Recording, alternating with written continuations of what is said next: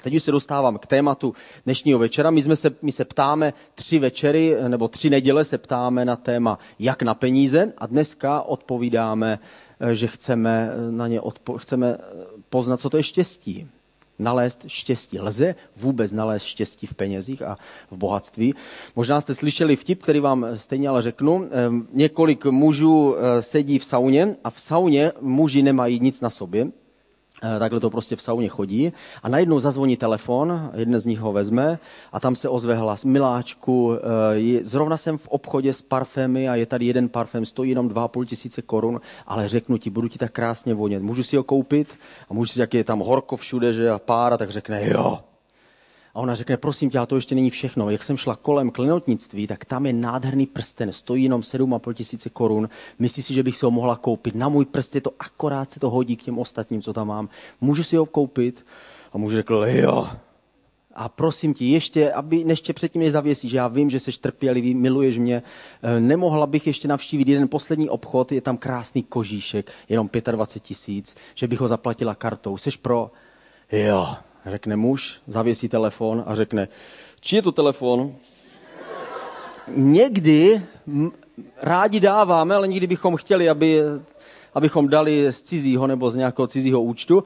Ježíš ale řekl v Matouši v 6. kapitole 24. verš, řekl, nikdo nemůže sloužit dvěma pánům. Buď totiž bude jednoho nenávidět a druhého milovat, nebo se bude toho jednoho držet a tím druhým pohrdne. Nemůžete sloužit Bohu i mamonu. Mamon, Bůh peněz, mluví o prodeji a koupě. Že? Říkej prodej a musíš koupit, musíš něco, kde to bude stát. to Bůh mluví o tom, že máme dávat a máme dostávat. On je ten, který dává. My jsme mluvili o tom, že máme mít srdce jako on. On dal svého jednorozeného syna, aby každý mohl zdarma přijmout jeho odpuštění a jeho milost. On mluví o dávání a o přijímání. A lidé, my máme samozřejmě potíže s penězi, máme potíže, eh, potíže s, s bohatstvím a podle průzkumu, který jsem četl, 5% lidí je závislých na nakupování. A nejsou to jenom ženy, jsou to údajně i muži. Nevím sice jaké obchody, ale prostě 5%. 33% lidí má tendenci nekontrolovaně nakupovat. To znamená, nakoupí i věci, které opravdu ve skutečnosti nepotřebuje. 14% lidí má špatné svědomí z toho, co koupí, a 7% lidí se neodvažuje ani ukázat druhým, co si vlastně koupili. Mamon tvrdí, že bohatství ti přinese štěstí. My víme, že to není možné. Nic materiálního nemůže přinést něco tak nehmatatelného, jako je štěstí, jako je pocit štěstí. Pojďme poslechnout, co řekli čtyři nejbohatší lidé lidské historie o bohatství a o penězích. Nejprvní z nich je ten, o kterém jsem mluvil minulou neděli, John Rockefeller, historicky nejbohatší člověk na světě, řekl, nejchudší na světě je ten, který má jenom peníze. Druhý je taky americký průmyslník 19. století, který se jmenoval Vanderbilt. Ten řekl, v penězích není potěšení. A on věděl, o čem mluví. Jeho majetek dosáhl desítek a desítek milionů dolarů. Ne jako my. Jestliže on nemohl v penězích najít potěšení, o co víc my v těch několika bankovkách, které máme. Carnegie, druhý nejbohatší člověk lidské historie, řekl, stačí mi 50 tisíc dolarů ročně. Mně taky by to stačilo. Řekl, zbytek rozdám. Jenomže on, byl, on vlastnil miliony a miliony dolarů. A Henry Ford řekl, nejšťastnějším jsem byl, když jsem byl ještě mechanikem když neměl starosti, protože bohatství, peníze a úspěch sebou přináší i spoustu starostí. Musíme najednou pečovat o majetek, musíme přemýšlet, kam ho budeme investovat a tak dále. Mamon nám nikdy nemůže dát smysl života. Peníze a bohatství nám nemůžou dát smysl života. Smysl života je něco hlubšího a důležitějšího. Je to něco nehmatatelného. Ježíš mluví šestkrát více o penězích než o modlitbě. Proč? Protože nám chce zdůraznit a ukázat, co má být pevným základem našeho života. Ten nejpevnější základ není majetek, bohatství nebo jistota, kterou máme v přátelích kolem sebe. To všechno jsou věci, které dneska máme, krásné, že máme, ale zítra tady být nemusí. Máme stavět na základě, který, neustá, který obstojí, jako tenhle stolek. Je pevný a nebojím se o něho opřít. Možná v příštím životě. Takže my máme, když se podíváme na mamon, tak já s vámi budu sdílet deset poznávacích znaků, podle kterých můžete poznat, jestli náhodou mamon nezachytil drápek v našem, ve vašem životě. A je jich deset. Takže by si chtěl vsadit, že se aspoň jedním trefím. Prostě někde. Každý z nás u některého z těch bodů budeme cítit takové zvláštní chvění. Nepřemýšlej teďka o své tetě, která toho tolik má a která, o které víš, že, že má ráda bohatství. Zkus přemýšlet o sobě a zkus naslouchat těm bodům. První bod, poznávací znak, jestli mamon nemá náhodou místo ve tvém životě, je to člověk, který říká, bojím se, že budu mít nedostatek a bojím se, že to všechno špatně dopadne. A i když mám teď dost, tak nakonec eh, to určitě dopadne nějak špatně. A příliš moc se stará a pečuje a přemýšlí o materiálních věcech. Druhý, druhý znak, nevychází mi nikdy peníze. Ať to počítám, jak počítám, vždycky najednou zjistím, nakonec zjistím, že jsem je utratil za věci, které nejsou tak podstatné a na ty věci, které jsou podstatné, mi peníze nějak nevídou. To znamená, peníze, místo abych já panoval nad nimi, tak peníze vládnou nade mnou. Třetí poznávací znak je chamtivost. To znamená, miluj peníze víc než lidi, miluj peníze víc než vztahy, miluj peníze dokonce víc než sebe. Chamtivost nebo hamižnost je v Bibli popisovaná jako jeden z nejhorších smrtelných hříchů, že milují bohatství a peníze víc než lidi. Dokonce to mění člověka uvnitř. My se podíváme na krátké video, kde je popis člověka, který nejprve chtěl bohatství, nebo obraz člověka, který chtěl bohatství a nakonec to bohatství ho začalo vnitřně měnit a pak měl volbu, jestli bude chtít to bohatství, bude chtít to peníze a zároveň přijme tu změnu samotného sebe, anebo jestli se toho vzdá. Pojďme se na to krátké video podívat. Jo a varuju vás, je to drsný. Jo.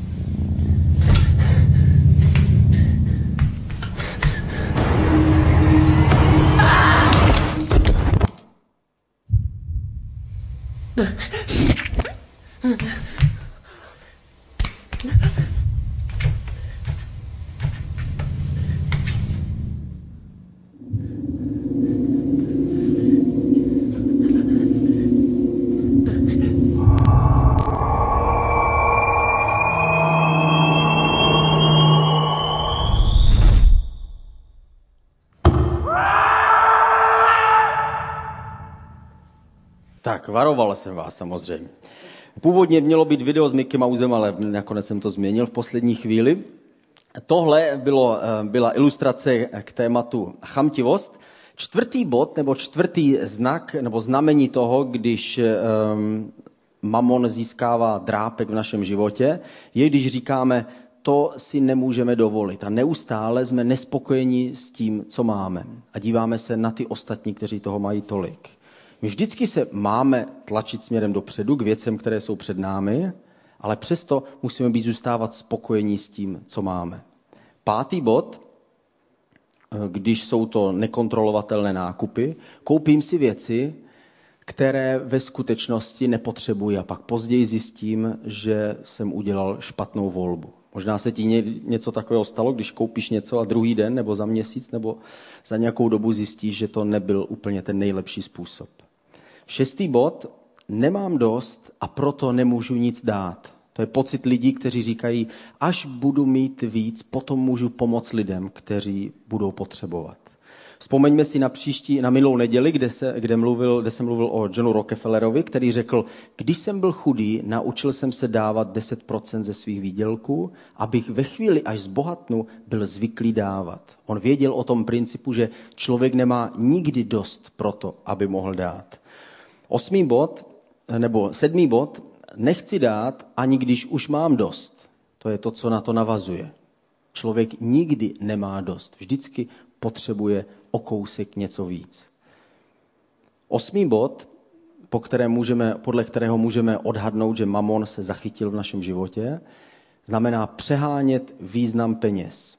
To znamená, že si myslím, že peníze můžou všechno vyřešit. A peníze jsou mocné a spoustu věcí vyřeší, dokáží člověka dostat do vazby například, ale peníze dokáží vyřešit spoustu věcí a přesto někdy můžeme přehánět ten význam peněz. Máme žít podle toho, kde jsme právě teď.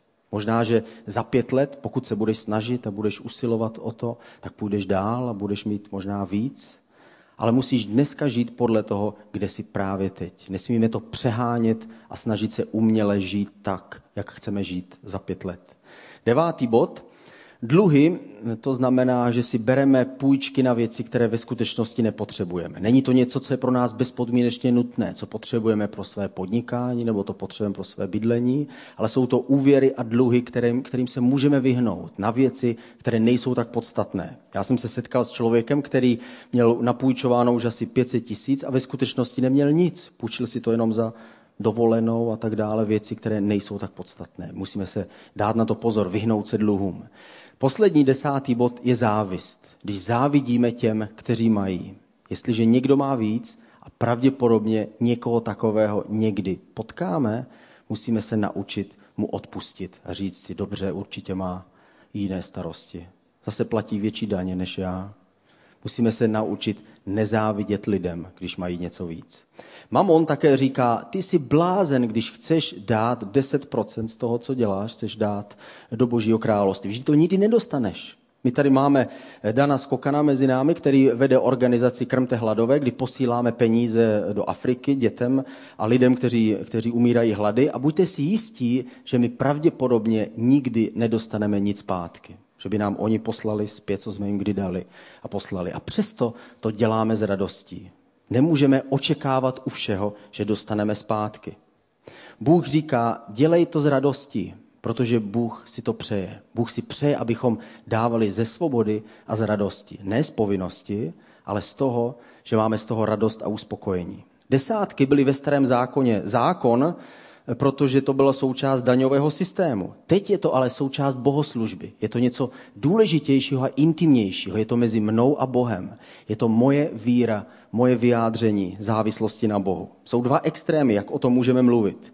Můžeme o tom mluvit tak, že to je zákon, něco, co musíš dělat. Jestliže to neuděláš, Bůh tě bude trestat. Ale víme, že Bůh takový není. Bůh nechává svítit slunce na spravedlivé i nespravedlivé a déšť posílá i na ty, kteří si to vůbec nezaslouží. Druhý extrém je, že říkáme, není to vůbec důležité. A my víme, že to pro Boha je důležité, abychom měli srdce jako On, abychom byli stejným, stejným dárcem, jako On je dárce. On dal svého syna, abychom my mohli dávat sami sebe, svůj život, svůj majetek, svůj čas, své modlitby, svoji lásku, abychom mohli předávat to, co On nám dal. Jaký je teda boží způsob cesty ke štěstí, jestliže bohatství a peníze nám nemůžou zajistit štěstí takovým způsobem, jako jste viděli v, krásném videu? Jaký, jaké body proto potřebujeme pochopit? Co je ten boží způsob? První bod, Bůh je můj zaopatřitel. Ježíš řekl v Matouši v 6. kapitole ve 25. 26. verši, řekl, proto vám říkám, nemějte starost o svůj život ani o své tělo, co budete jíst a pít a co si oblečete. Není snad život víc než jídlo a tělo víc než oblečení? Podívejte se na ptáky na obloze. Nesejí, nesklízejí, neschromažďují do stodol, ale váš nebeský otec je živý. Nejste snad vy mnohem dražší? Když se všechno otřásá v našem životě, pak se musí zeptat sám sebe, kde je můj základ? Co je základ mého života? Jsou to materiální věci nebo lidé kolem mě? To všechno jsou věci, které se mohou pohybovat. Ale Bůh je jediný pevný základ. On o sobě říká ve starém zákoně, se nazývá jménem, že je Jahve Jirech. To znamená Bůh můj zaopatřitel že Bůh se postará o naplnění všech mých potřeb. Jiné jméno má El Shaddai, víc než dostatečný Bůh, že mi dá všechno to, co potřebuji a víc než to. Bůh je ten, který se o nás postará. Druhý bod, jakým způsobem my můžeme prožít štěstí, je, že máme přijímat to, co máme, jako dar od Boha. Děkuj za to Bohu a buď vděčný Bohu za to, co On ti dal. Někdo má tolik, někdo má víc, někdo má míň, ale my všichni jsme to přijmuli od Boha. My všichni máme víc než naprostá většina lidí, kteří žijí na planetě Zemi.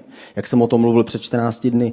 Přej to i ostatním lidem. Přejme, aby ostatním se dařilo. A když máš peníze, neboj se jich užít. Jestliže Bůh ti nadělil ten dar a dal ti víc možná než někomu jinému, neměj špatné svědomí, ale žij podle toho a užij si to. Poslední třetí bod. Buď boží finanční partner. John, John Rockefeller se nechal poučit a jeho hlavní heslo jeho života bylo to, co učil John Wesley, velký metodistický kazatel, řekl, vydělej, co můžeš, dej, co můžeš a investuj nebo ušetři, co můžeš. Jestliže může, budeme žít podle tohle pravidla, tak víme, že to jde všemi směry najednou. Někdy my si to pleteme a vybíráme z toho jenom jednu část. Vyděláme, co můžeme, ale už nedáme, co můžeme. A nebo někteří dají, co můžou, ale zapomínají, že mají pracovat, aby taky mohli vydělat, co můžou. Musíme spojit víru a práci dohromady, abychom mohli získat, co můžeme, svojí prací a svými schopnostmi, abychom mohli dát, co můžeme, abychom se mohli stát těmi, kdo předávají to, co Bůh nám dal. My tady v ICF máme eh, několik lidí, konkrétně dva, kteří jsou s námi úplně od začátku a díky jejich pravidelnému dávání, protože dávají 10% ze svého platu, ICF mohlo fungovat až do možná před rokem teprve se to překulilo trochu víc, ale do té doby jejich dávání dělalo možná víc než 35% příjmu, co jsme vůbec v ICF měli. A tihle dva lidé to dělali pravidelně každý měsíc a dávali bez toho, aby kolem toho, kolem toho mluvili, aby se chlubili, aby ukázali, že jsou to právě oni. A oba dva během, během své, své práce, protože oba dva pracovali v zaměstnání, museli, byli nuceni změnit svoji práci. A samozřejmě s tím je vždycky riziko, co když nenajdu takovou práci tak dobrou, jako jsem měl, protože oni dávali tak velké dary, protože měli tak dobře placenou práci. A ob, oběma dvěma se skutečně podařilo najít práci, která byla dobře placená a jak je tak sleduju podle jejich autoparku, ještě lépe pravděpodobně. Nevím, jestli je to jenom tím, že tak věrně dávali. V každém případě Bůh na ně určitě nezapomněl. Nemůžeme říct, že jestliže někdo se nechce sdílet s potřebnými, že Bůh se na něho bude zlobit. Víme, že Bůh takový není. My křesťané bychom si to někdy přáli, kdyby prostě Bůh to tak označkoval jako všechny. A my byli ty, ty světlí a bílí.